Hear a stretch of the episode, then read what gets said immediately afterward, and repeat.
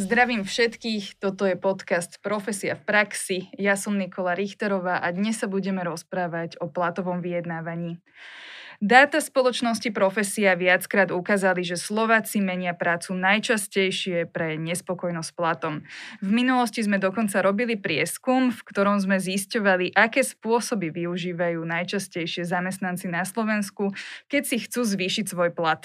Na prvom mieste skončila zmena práce, na druhom mieste snaha o preradenie či povýšenie a možnosť ísť za svojim nadriadeným, nadriadeným skončila až na treťom mieste. Vyzerá to teda tak, že v našich končinách máme dosť veľký priestor na to, aby sme sa venovali práve téme o platovom vyjednávaní. O tom, ako si vypýtať vyšší plat, sa budem rozprávať spolu s Miroslavou Klimantovou, strategickou konzultantkou a špecialistkou na vyjednávanie. Ahoj. Ahoj, ďakujem za pozvanie. Skôr ako začneme, vyzývam vás, aby ste nám napísali na podcast zavinačprofesia.sk, ak máte nejakú zaujímavú tému alebo otázky z trhu práce, prípadne máte návrh na hostia, ktorého by ste radi počuli alebo videli v našom podcaste. Piatich vás odmeníme zaujímavým darčekom. By som teda vysvetlila, že prečo sa ideme rozprávať práve s tebou. Ty máš vyše 15 rokov skúseností vyjednávania v biznise a taktiež si zažila aj platové vyjednávanie a to nielen zo strany zamestnanca, ale aj zamestnávateľa. Uh, takže si myslím, že si pre nás úplne že perfektný host, takže ešte raz vítaj. Ja si dovolím povedať, že pocit nespokojnosti so svojím platom uh, pozná veľmi veľa ľudí, uh, ktorí nás aktuálne počúvajú alebo teda pozerajú. A uh, Začať tú tému zo riešenia so svojím šéfom je pre mnohých Slovakov stále problémom. Dá sa povedať, že mnohí sa na to nejako dlhodobo pripravujú alebo možno, že čakajú na nejakú dobrú chvíľu, ktorá nie a nie nastať. Možno, že sú tam aj obavy z toho, že si pohnevám vzťah so, teda si pokazím vzťah so svojím šéfom. Chcem sa ťa spýtať, že či sú podľa teba tieto obavy na mieste? Tak ja by som začala tým, že obavy na mieste nie sú a pokiaľ sa dobre pripravíme na takýto krok a pracujeme na, na tom dlhodobo, na tom, že prídem so svojím šéfom a budem žiadať o zvýšenie platu, tak je to úplne v poriadku, dokonca je to žiaduce. Pretože e, ten zamestnanecký pomer e, z oboch strán má byť spokojný a aby bol pre nás dlhodobo udržateľný, to znamená, aby som mohla v tej práci vydržať veľa rokov, ideálne 10 rokov a viac, tak je prirodzené, že aj moje platové ohodnotenie je potrebné, aby sa časom zvyšovalo. A ja ako zamestnanec sa o to tiež potrebujem aktívne pričiniť, aby sa tak toto stalo. Čiže nemôžem úplne očakávať, že sa to bude všetko deť automaticky, že spoločnosť sa stará o to moje zvyšovanie stále a stále rieši iba toto, pretože samozrejme ten manažment má veľmi veľa ďalších e, víziev v biznise. No ale pokiaľ ja sa budem aktívne o to starať, tak e, to určite dobre dopadne a aj to zvýšenie platu sa dostaví. Ja som spomínala že nejaké prieskumy na začiatku a my sme v minulosti v profesii robili ešte taký prieskum, ktorý ukázal, že Slováci, ktorí majú kamarátsky vzťah so svojím šéfom, zarábajú lepšie. Uh, myslím si, že bola to približne desatina, uh, čo sa týkalo toho platu. O desatinu teda zarábali lepšie.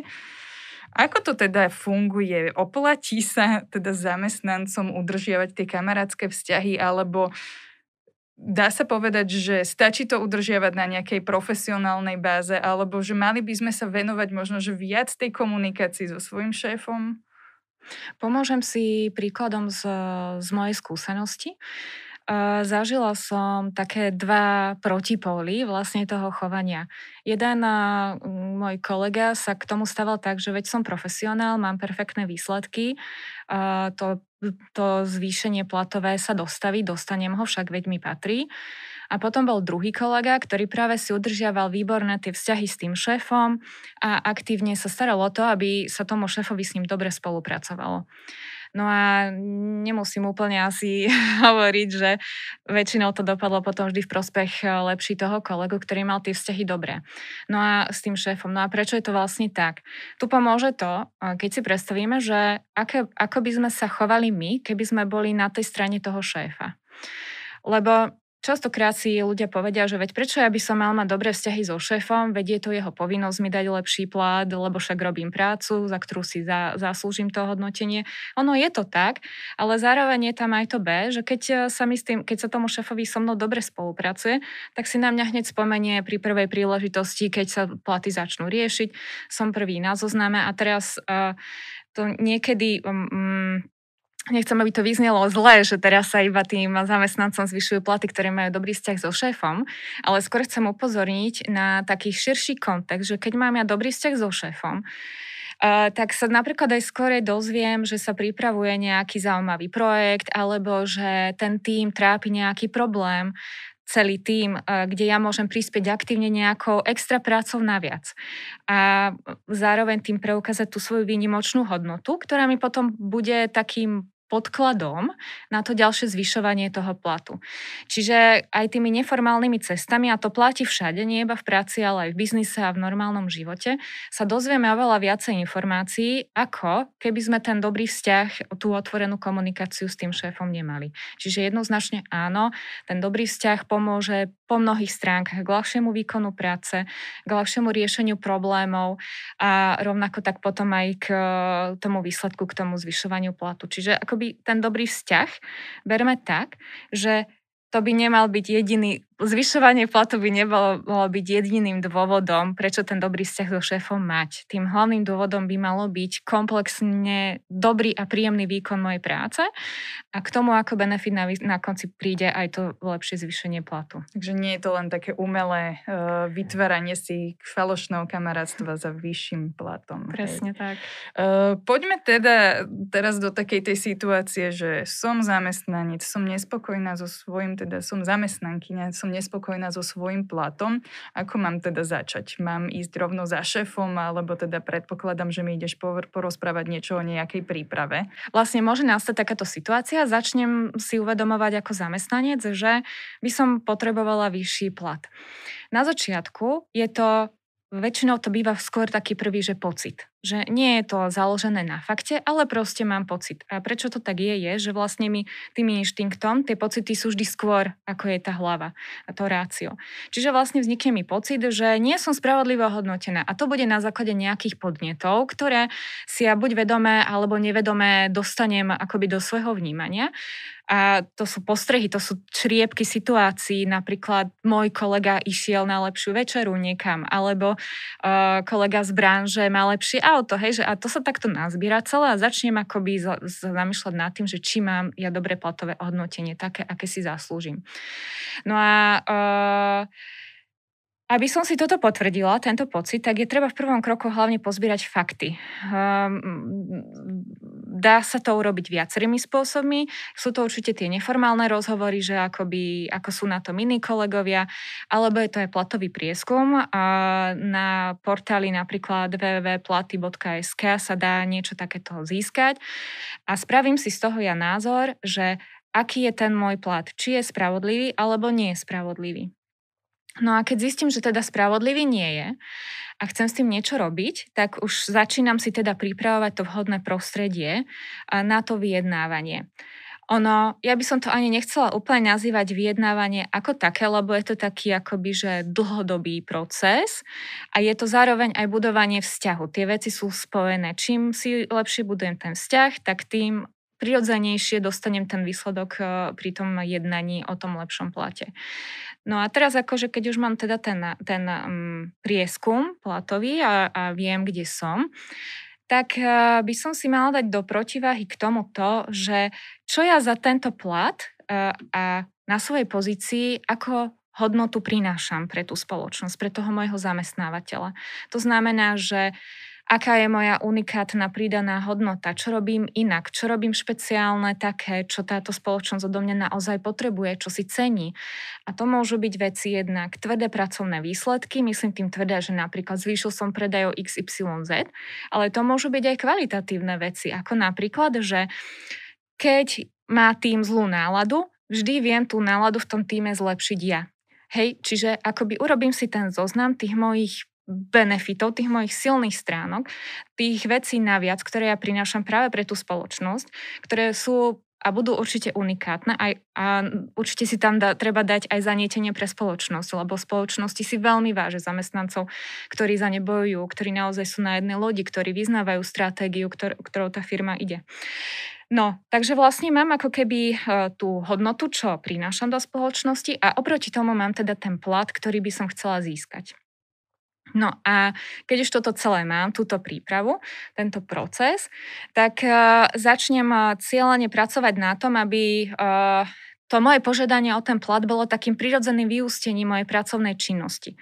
Čo tým zase myslím je, že keď sa vžijem do situácie toho šéfa, za ktorým by, by som ako prišla ako zamestnanec, tak ten šéf ma nejako vníma. Hovorí sa také psychologické, že, že si najviac pamätáme to, čo sa stalo posledné tri mesiace. Že to je také akoby taká čerstvá pamäť. Pri, v pracovnom prostredí to môže byť kľudne aj pol roka alebo rok. Takže myslieť na to. No a keď prídem za tým šéfom, tak je dôležité, aby tie moje slova, keď ja za ním prídem a poviem, milý šéf, prosím ťa, daj mi lepší plat, lebo som takýto, takýto, takýto a toto všetko pre teba viem spraviť a nikto iný to nevie, tak aby za tým stali naozaj tie činy. Čiže ja najprv urobím činy, chovám sa v tom pracovnom prostredí tak, že som naozaj zanietený, tak to naozaj cítim a robím si najlepšiu prácu, ako viem. A prídem za tým šéfom a on si to bude vedieť spojiť. Aha, dobre, áno, ty robíš toto a naozaj to tak robíš. Čiže keď sa toto všetko stane, tak preto hovoríme, že to bude také prirodzené vyústenie o požiadavke o zvýšenie toho platu. Čiže vlastne chceš povedať, že ešte predtým, ako prídem za svojim šéfom a oslovím ho, že sa s ním chcem rozprávať o plate, by som mala asi aj e, ukázať nejaké lepšie pracovné výkony. Presne tak. Ideálne. Výkony, angažovanosť, snahu veci zmeniť a posúvať veci dopredu. Všetky tieto tieto ako keby nadčinnosti alebo nadpráce sa, sa ti potom vrátia práve pri tom, pri tom jednaní, ale aj celkové pomôžu zlepšiť situáciu v týme alebo v biznise. Čiže ono to je dobré v podstate na konci aj pre teba, že chcem, aby si z toho posluchači odnesli to, že um, to nie je iba zištné, transakčné, ale že z toho získajú iné benefity, ako iba v odzvukách iba to zvýšenie platu, že sa celkové budú cítiť lepšie. Uh-huh.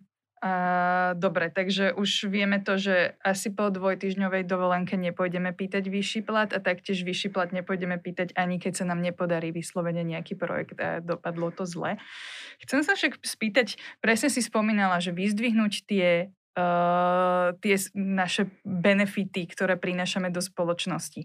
Ja si úplne teraz neviem predstaviť, že ako, ako vlastne sa toto dá celé, uh, celé komunikovať, lebo teda už prichádzam za tým šéfom, dohodneme si stretnutie. Ešte tam je možno, že tá otázka, že či si teda rovno dohodnúť stretnutie a oznámiť mu, že sa ideme baviť o plate, alebo teda mu mám iba povedať, že že ideme sa stretnúť? Určite platí to prvé, čo si spomínala, čiže poviem mu, milý šéf, rada by som sa s tebou budúci týždeň porozprávala o svojom platovom ohodnotení, mohol by si si na mňa nájsť čas. No a zase prečo? Jednoducho preto, lebo si predstavíme tú situáciu, ako my by sme sa cítili ako šéf, že by sme si dohodli stretnutie, teraz začne to stretnutie a môj zamestnanec na mňa vysolí a vieš čo, ja teraz chcem vyšší plat o 20%. Čiže zase necháme, dáme čas tomu šéfovi na prípravu, aby to mohol spracovať, aby si zistil, aha, tento môj člen týmu je pravdepodobne nespokojný, aby si mohol prípadne pozrieť do minulosti, ako sa ten plat zvyšoval a tak. Proste bude na to pripravený. Takéto, pri takýchto jednaní rokovaniach, kde vlastne ide o zachovanie dobrého vzťahu a ideálne posilenie toho vzťahu, napríklad v tomto prípade so šéfom, nie sú prekvapenia žiaduce. Nikto nemá rád prekvapenia, ozvlášť nemá rád šéf, za ktorým niekto príde a teraz mu niečo vysolí medzi oči, pretože ten šéf má nejakú zodpovednosť, starosti a tak ďalej. A našim cieľom je, keď za ním prídem ako zamestnanec, mu ako keby tú starosť v odzovkách, ktorú bude asi pravdepodobne mať z riešenia môjho platu, urobiť čo najľahšie riešiteľnú. Tak. Dobre, a teraz presne, čo som už načrtla. Uh, teda ideme sa rozprávať o tých mojich benefitoch pre firmu. Ja mám si to napísať na papier a teraz akým štýlom je možno, že dobre viesť tú komunikáciu, lebo uh, teraz sa stretneme, uh, mám začínať ja, uh, mám vlastne na ňo spustiť teraz všetky tie benefity, lebo myslím si, že nie každý má v sebe úplne zakotvené to, že kedy je to Kedy je to vlastne takéto prirodzené vyzdvihnutie svojich benefitov a kedy je to už taká tá samochvála? Uh-huh. Dobre. Uh, keď si tú prípravu budeme robiť, tak určite ju doporučujem robiť uh, v dvoch oblastiach.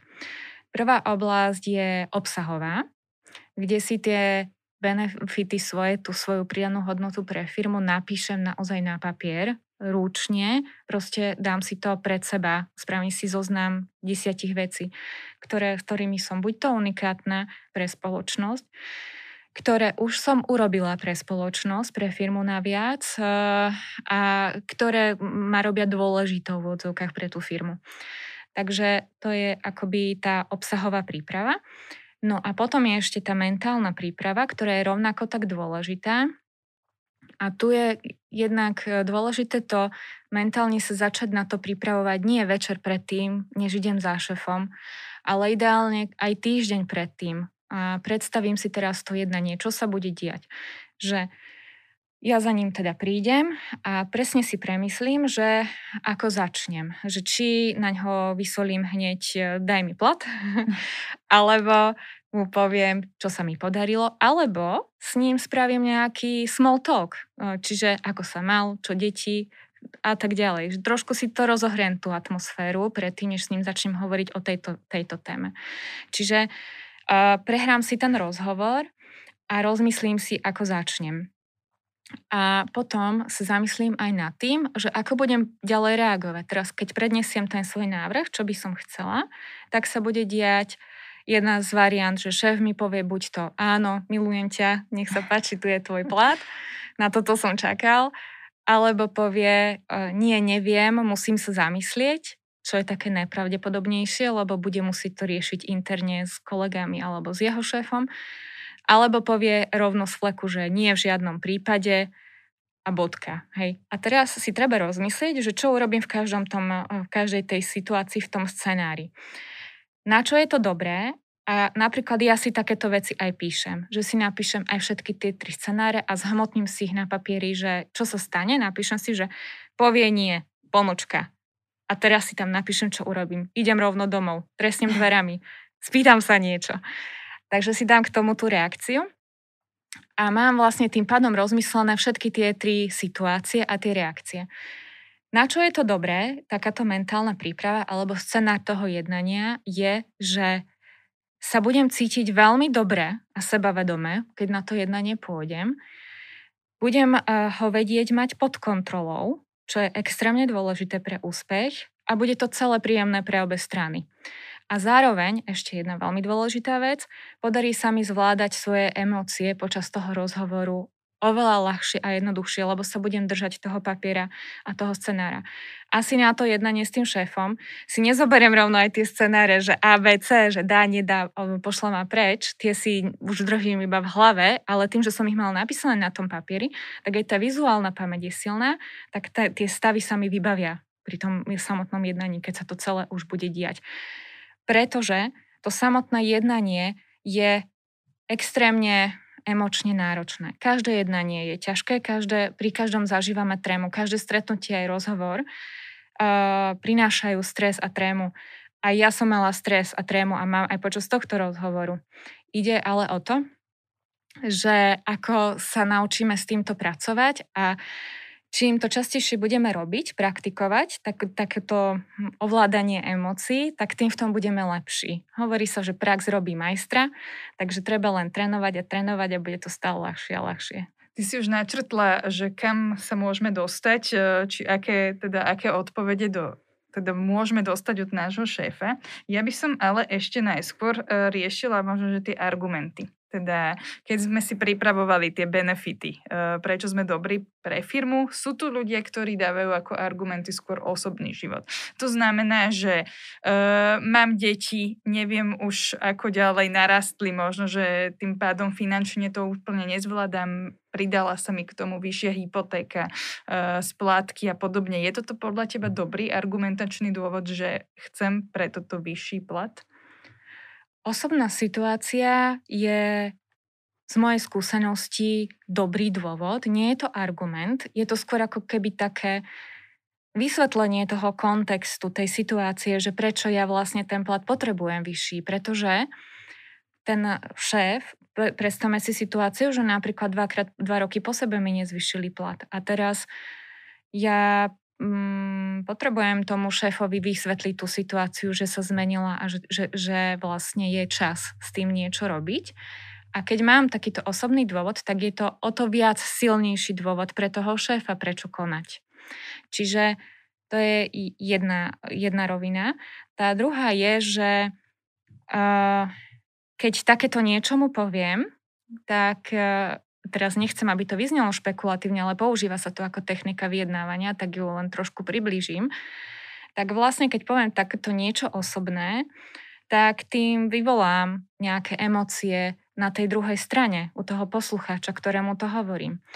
Čiže to vyjednávanie v tom čistom technic, te, technickom zmysle je o tom, že ten, kto stráti kontrolu nad emóciami, pravdepodobne e, vyjedná menej a ten, kto si tú kontrolu drží, vyjedná viac. A keď ja vyšlom takéto niečo, vyvolám emócie v tej druhej strane a urobím ho citlivejším voči tej mojej požiadavke. Bude to viacej vnímať, že aha, naozaj toto je dôležité. Čiže ja to určite doporučujem a ani nie z tej akoby technickej stránky, že dosiahnete to určite, ale aj z tej ľudskej stránky. Pretože ja keď to takto poviem a vysvetlím to tomu šéfovi, mne sa podarí ten vzťah s tým šéfom si udržať vysoko kvalitný a v niektorých prípadoch dokonca mi to aj môže prospieť, keď to správne vysvetlím, lebo ten šéf si uvedomí, aha, tak tento človek sa stará o svoju rodinu. On to nerobí preto, že proste si chce kúpiť drahšie auto. Niektorí to možno, že tak aj urobia, ale väčšina bude hlavne z tých osobných dôvodov, že sa starajú o rodinu. A bude to pre, pre, pre, pre všetkých taká situácia mm, ako keby morálne správna, by som to povedala. Ešte sú tu potom uh, aj argumenty. Chcem sa spýtať, že či je toto vhodné? Uh, porovnávanie sa s kolegami. Uh, chcem ukázať, že aj ja robím možno viac ako on. A počul som, že má vyšší plat. Je toto vhodné? Alebo dá sa vôbec niekedy v, pri takejto debate so šefom o plate ukázať na kolegov? No, výborná otázka. Hmm, vo väčšine prípadov uh, to nedoporučujem a hlavne nie na poukazovanie kolegov v tej istej firme a v tom istom týme. Uh, prečo? Uh, môže niekto premyšľať a je to hlavne z toho dôvodu, že akoby tým poukážem na nejakú z môjho pohľadu nespravodlivosť a ten šéf by to mohol vnímať ako isté obvinenie toho, že on je nespravodlivý. Lebo ten druhý kolega urobil e, menej ako ja, ale má viacej peňazí. Hej, čiže ako keby podvedome, to všetko sa deje podvedome, to proste není cieľené, čiže ten šéf nie je zlý, že, takto, že v ňom takáto reakcia môže vzniknúť. Hej. Čiže ide nám o to, že my riadime emócie toho šéfa a chceme mu proste dávať také fakty a také informácie, ktoré uh, budú príjemné a ktoré vlastne povedú k riešeniu. A keby som napríklad toto povedal, tak je to už taký nátlakový nástroj, jednak spôsobím negatívne emócie, zároveň akoby tlačím v úvodzovkách, začína to tak pôsobiť ako trošku vydieračsky. A, a ešte ho aj z niečoho môžem podvedome obviniť, keď to aj poviem napríklad nesprávnym štýlom alebo nesprávnym tónom dokonca. Čiže ide o to, um, pracovať a podávať a hovoriť také veci na tom jednaní, aby uh, sme veci posúvali dopredu a získali finálne riešenie, ktoré chceme my.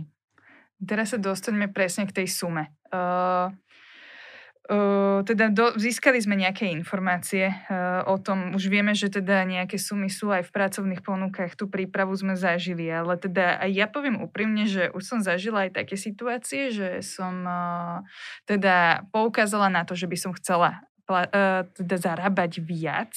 A povedala som tú sumu a na druhej strane som dostala takú tú reakciu, že to je veľa, že takto, na toto sa cítiš a toto bol práve ten moment, kedy som sa cítila veľmi nepríjemne a nevedela som, ako ďalej pokračovať, lebo už som začala mať aj pochybnosti sama o sebe, že či vlastne si môžem vypýtať o toľko viac. Je tým pádom naozaj nejaká zaužívaná suma alebo percento, o ktoré si maximálne môžem vypýtať vyšší plat?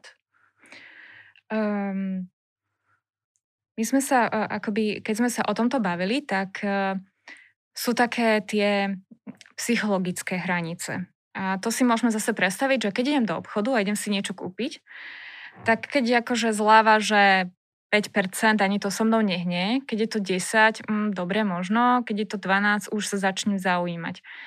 A z, presne z toho opačného pohľadu aj s tým platom. Keď je to pár percent, je to veľmi ľahko priateľné v úvodzovkách, lebo pri nejakú firmu môže byť aj toto problém. To je veľmi zase špecifické.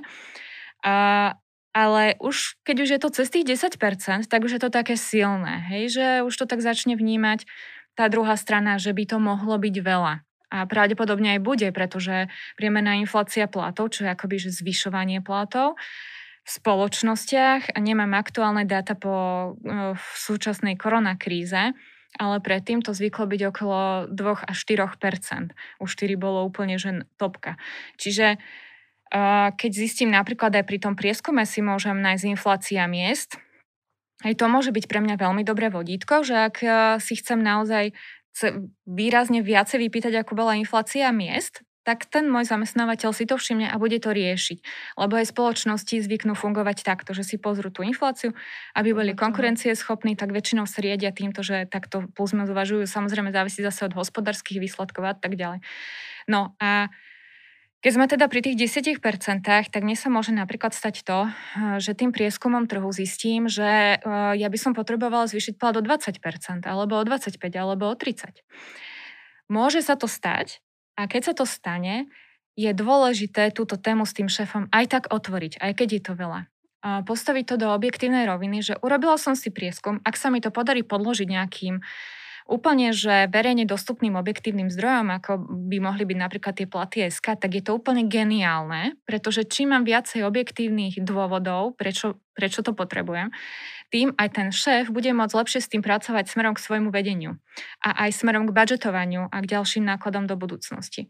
No a aby som sa ešte dostala k meritu tej veci, že keď teda sa stane to, že potrebujem naozaj ten plat zvýšiť a, a cítim to tak, že proste buď mi dáte o 25% viacej, alebo fakt už idem preč, že kašlom na to, že už to tak vnímam, že je to pre mňa naozaj hrana, tak uh, skúste, uh, pomôže uvažovať v čase skúste rozložiť tú požiadavku do času, že sa dohodnete, že OK, tak nebude to 25% tento rok, ale rozdeli sa to do postupne dvoch rokov napríklad a už hneď to bude akoby stráviteľnejšie a bude to nejaký plán. Súčasťou toho plánu, toho platového navyšovania môže byť práca napríklad s platovou triedou v rámci mojej profesie, lebo však e, pravdepodobne sú aj nejaké ešte work a pracovné zariadenia v rámci tej istej profesie. Niekto môže byť na juniornej pozícii, niekto na seniornej pozícii. Čiže aj takýmto spôsobom vlastne sa môžem ja dopracovať k tomu dramaticky vyššiemu, vyššiemu platu, ktorý by som potrebovala. Čiže ak potrebujem viacej ako 10%, tak pouvažovať nad tým, či e, som pripravená dať možnosť, e, že si na to trochu počkám. Že to nebude proste obratom, ale bude to za rok, alebo za rok a pol, alebo za dva roky. Teraz už sa dostávame aj k tomu, že ako to celé príjme ten šéf, takže chcem sa spýtať, že či tým pádom by sa mali možno zamestnanci, ktorí sa pripravujú na platové vyjednávanie, uh, vyskúšať, že či majú teda neprejavovať tie emócie, keď sú v, takom, v takomto rozhovore, alebo práve môžu možno ukázať nejakú tú svoju frustráciu, že ukázať tomu šéfovi, že naozaj som nespokojný a tým pádom nerobí to napríklad dobre mojej psychike a využiť aj takýto možno, že nejaký nástroj, alebo práve práve je dobré tým pádom držať tie emócie uh, niekde dole v sebe a radšej sa rozprávať čo najviac racionálne. Mm-hmm. Uh, no, premyšľam, lebo um, tie emócie my potrebujeme prejaviť, ale tam sú dve roviny. Jedna vec je reálne, ako to cítim a som autentická a poviem, že naozaj to tak a, a vyzerám pritom skôr mutene, neviem, či sa niekto aj rozplače, ale napríklad aj takú situáciu som zažila, môže sa stať, lebo naozaj je to pre nás veľmi emočne ťažké. Čiže tie emócie ako keby prejaviť je žiaduce. Tam ide hlavne o to, aby tie emócie nás nepoškodili, čiže hlavne si dať bacha na to, že na agresívne emócie. Hej, že ako keď cítim, že chcem toho šéfa proste zbiť, hneď ako otvorím dvere, tak, tak to radšej ani nechoďte, radšej si presunte to stretnutie. Uh, čiže ide o tie, hlavne o tie negatívne emócie, na tie si dať veľ, veľký pozor na agresiu, skrytú, neskrytú, proste na to pozor. A uh, také tie akoby Emócie, ktoré ja prejavím a ktoré môžu zbudiť lútosť na druhej strane, tie sú v poriadku, tými si nepoškodím. Práve naopak, ešte mi môžu pomôcť, ale prosím vás, nerobte to z vypočítavosti. To proste nech sa to deje akoby prirodzene, lebo ten šéf si to všimne, že to je hra, že aké divadielko niekto zahral. Čiže aby to fungovalo, tak naozaj treba to takto.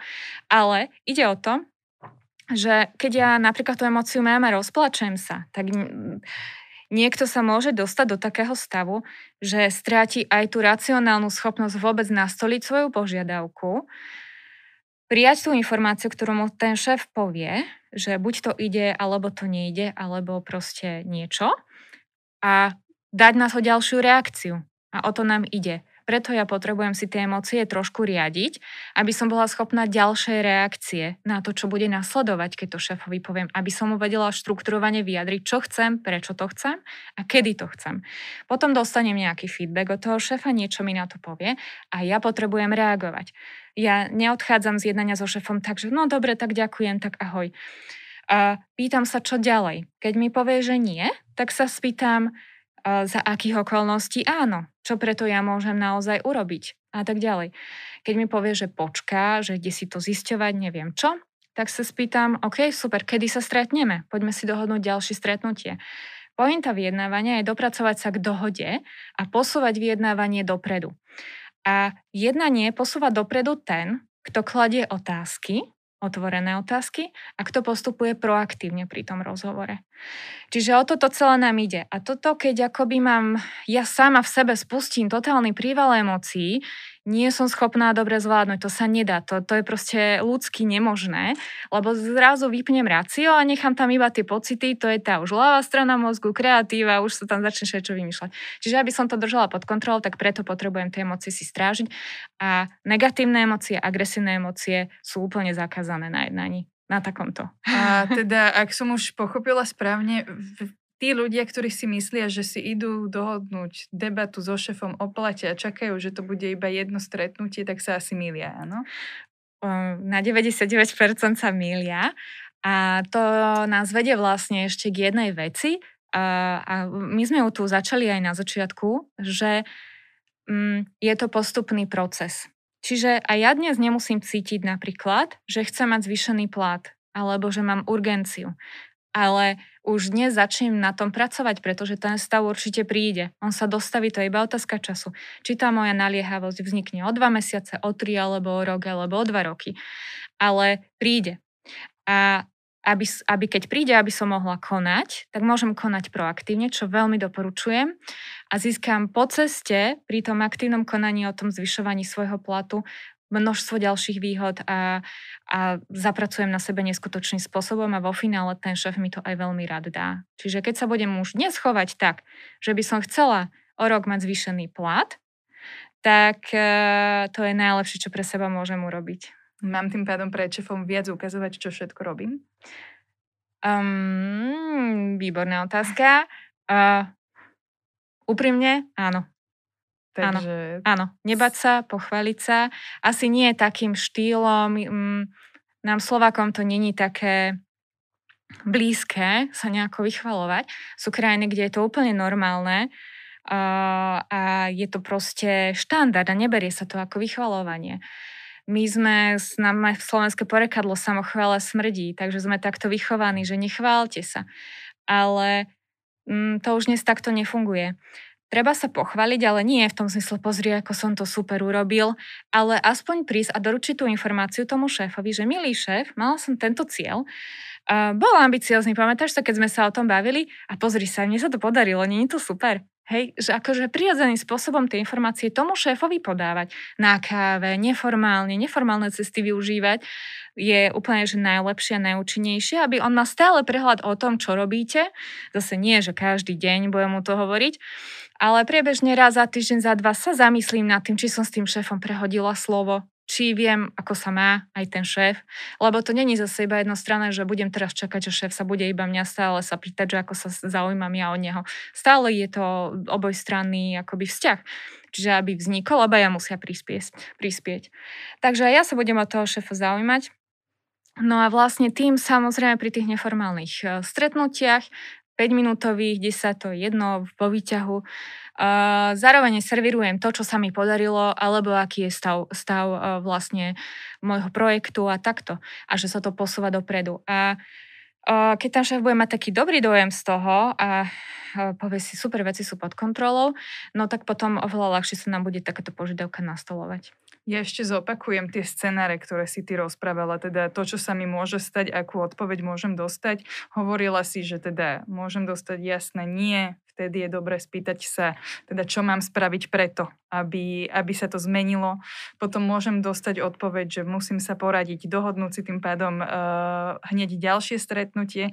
Alebo teda ten pozitívny, najpozitívnejší scenár je, že ten šéf mi povie áno a hneď mi zvýši ten plat. Ktorý scenár uh, je najčastejší? Najčastejší bude uh, z mojej skúsenosti, že musím sa poradiť väčšina šéfov si chce uchovať e, chladnú hlavu, chce si zobrať čas na premyslenie. Keby aj hneď vedeli a mohli, tak pravdepodobne to neurobia, lebo chcú to zasadiť do nejakých svojich ďalších proste rozpočtov a takto.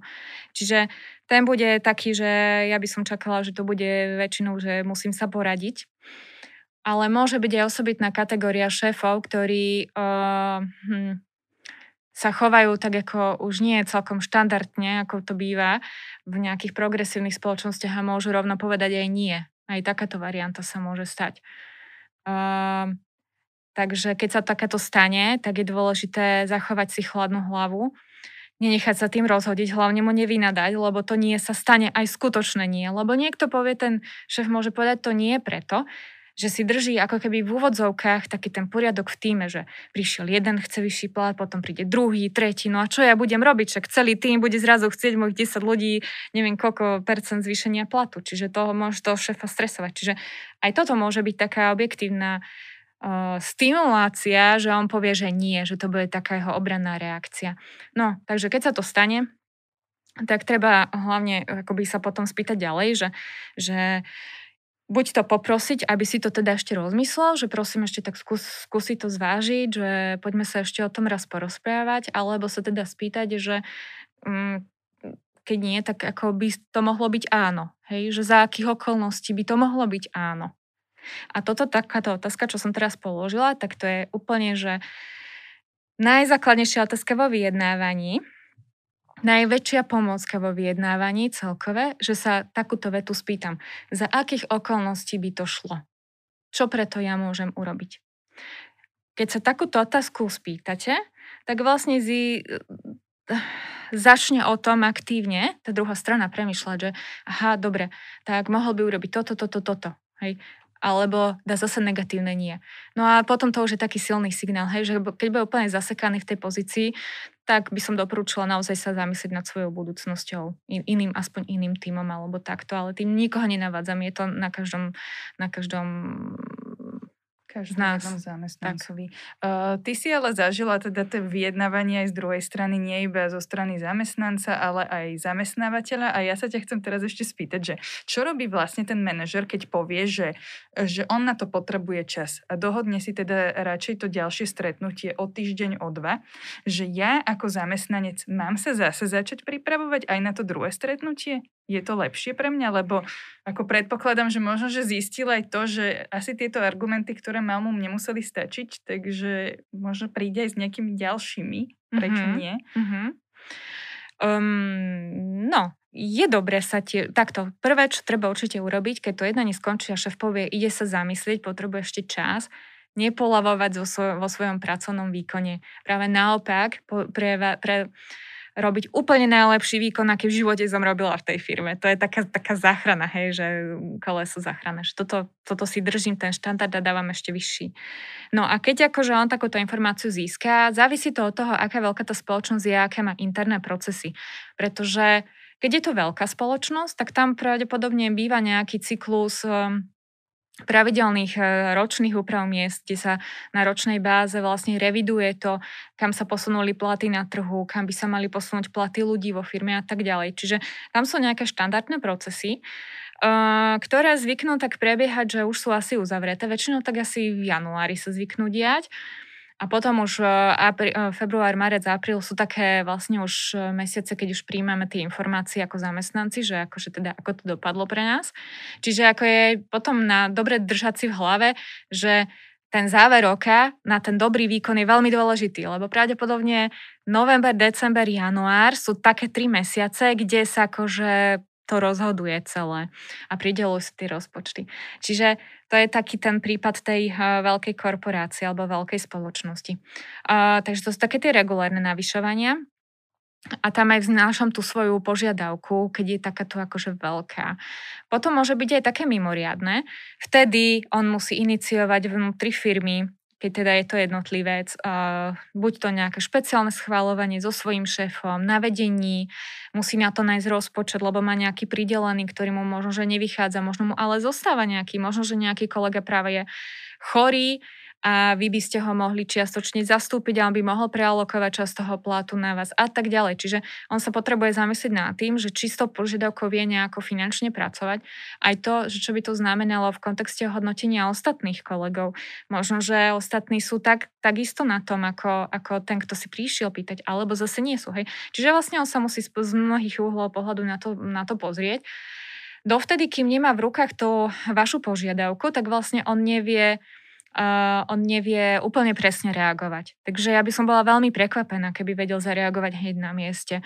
To, že, teda, že by vedel povedať, že dokonca, že hneď áno, to by, som, to by som fakt nečakala. Ale ak sa to stane, tak nech mi dajú posluchači vedieť, ak sa to niekomu stalo, že povedal šéf, že hneď áno, dám ti, čo chceš. No, takže vlastne tak, takto uh, sa treba na to pripraviť, premyslieť si to a zvážiť si tie varianty. Počas toho stretnutia toho prvého s tým šéfom, on vám tiež povie nejaké informácie. On vám, on bude riadiť vaše očakávania. On povie akoby, že no vieš čo, že Teraz nám to vôbec nevychádza, alebo um, už sme to uzavreli, budeme to riešiť o pol roka a tak ďalej. Čiže on tiež vyšlo nejaké správy, od, na ktoré sa treba, akoby, ktoré si treba v hlave premyslieť a on sa od, od nich odrazí, keď sa s vami bude baviť zase na budúce. Takže bude tam zopár signálov určite. Skôr je to o tej mentálnej príprave, že ako budem reagovať. A zase treba myslieť na to, že pri tom druhom stretnutí s tým šéfom uh, Zamestnanec nie je povinný to akceptovať. Keď to nestačí, treba dať ďalší návrh a treba povedať, OK, tak toto v prvom roku, ale ja by som potrebovala, aby to bolo rovnako tak aj v druhom roku. Hej? Pravdepodobne tak nejako na to doviednávať, že ja som chcel 10 v prvom roku, ty si mi dal 7, ja nesúhlasím, idem preč, daj mi 10, inak idem preč. Mm-hmm. Mm, to úplne, to proste poškodí ten vzťah. A my chceme vlastne s tým šéfom si ten vzťah udržať. Čiže lepší v odzovkách hra, uh, vrabec hrsti ako holob na streche. Čiže zamyslieť sa nad tým, že OK, keď to nemôžem dostať dnes, a môžem to dostať za pol roka celé. Hej? Takže akoby skôr pracovať s tým časom a s tým, čo preto ja môžem urobiť aj v tom druhom kole. Dnes uh, určite nebudeme teda klamať, že aj celkovo veľmi veľa zamestnancov funguje na home office a nevidí ani svojho šéfa, preto je asi aj náročnejšie mu úplne ukazovať, ako veľmi pracujeme. Ale Uh, je vhodné tým pádom si dohodnúť uh, momentálne uh, to, to stretnutie o platovom vyjednávaní a absolvovať ho aj online, alebo skôr čakať, kedy sa už dostaneme do kancelárií? Ak to, čo je len trochu situácia, či už pandemická, zdravotná, alebo v spoločnosti ako takej umožní, je treba určite ísť na osobné stretnutie. Je to z toho dôvodu, že toto je naozaj, že zásad, zásadná téma a veľmi dôležitá vec. A, a pri nej tu potrebujeme ju zvládnuť čo najlepšie a zároveň chceme, aby ten vzťah s tým šéfom zostal v poriadku a dobre zachovaný. A my keď nie sme pri ňom osobne, tak my nevieme dobre reagovať na jeho podnety, podvedome. On napríklad je schúlený, možno ho boli brucho a ťažko sa mu jedná, alebo je uh, proste, neviem, rozhodený, nesústredí sa, že tú energiu, aká sa tam vlastne deje pri tom rozhovore, nevieme úplne 100% precítiť cez, cez videohovor. Je to nemožné, lebo nemáme, nemôžeme zapojiť všetky zmysly, čiže nedokážeme tam si zavnímať. A hovorí sa, že Myslím, že iba 30% je verbálna tá slovná komunikácia a 70% je tá ostatná komunikácia.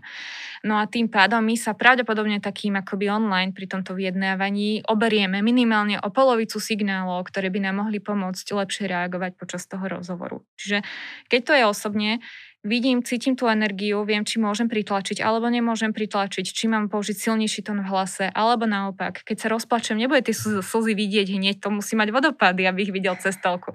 Čiže Uh, čiže ako áno, určite apelujem na to dohodnúť si osobne, pokiaľ sa to len trochu dá a nikto pritom nebude ohrozený z pohľadu zdravia alebo bezpečnosti.